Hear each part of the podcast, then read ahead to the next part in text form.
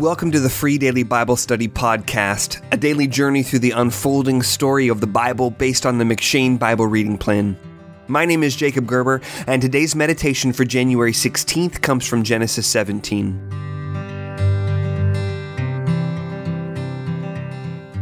In Genesis 15, Yahweh had cut a covenant with Abram by passing twice through the pieces of the animals who had been torn in two.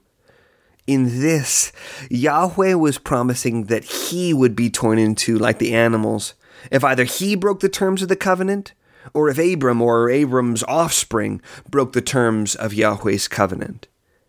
In Genesis 17, God does not make a different covenant with Abram whom God here renames as Abraham, but Yahweh adds circumcision as an assurance of what he promised in Genesis 15. So, God commands that Abraham and his offspring after him be circumcised as a sign of this covenant between God and them. Every male who is at least eight days old shall be circumcised, whether that male is born to Abraham or bought from a foreigner to serve in Abraham's household, should be circumcised, so that every male in Abraham's household would bear the mark of God's covenant in their flesh. But why circumcision?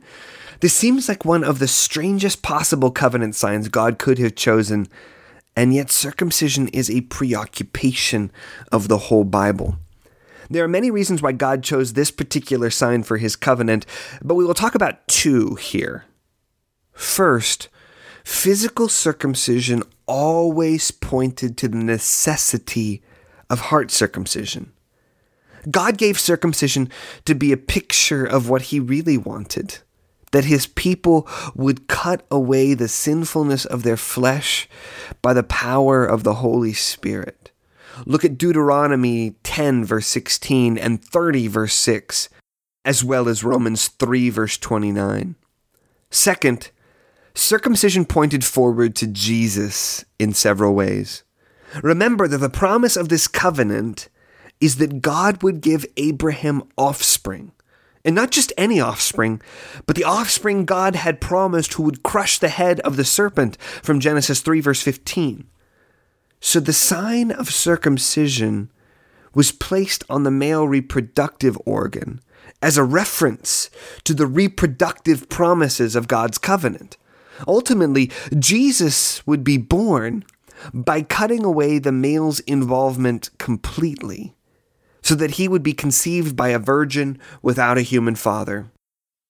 But also, the bloody nature of circumcision pointed forward to the way in which Jesus, the promised offspring, would crush the head of the serpent Satan.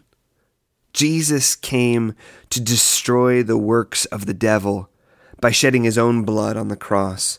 And every bloody circumcision throughout the generations of Abraham anticipated what Jesus would do to purchase our salvation. Circumcision was given to announce the gospel of Jesus in a symbol.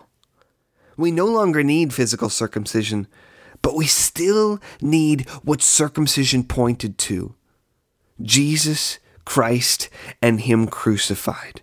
We need our hearts to be circumcised. We need Yahweh to be God to us and to our children after us. And we need the covenant promises that were secured for us in Christ. Thanks for listening to the free daily Bible study podcast. If you're enjoying this podcast, would you take a moment to leave a review on iTunes or Stitcher? You can leave a review by visiting freedailybiblestudy.com slash iTunes or freedailybiblestudy.com slash Stitcher.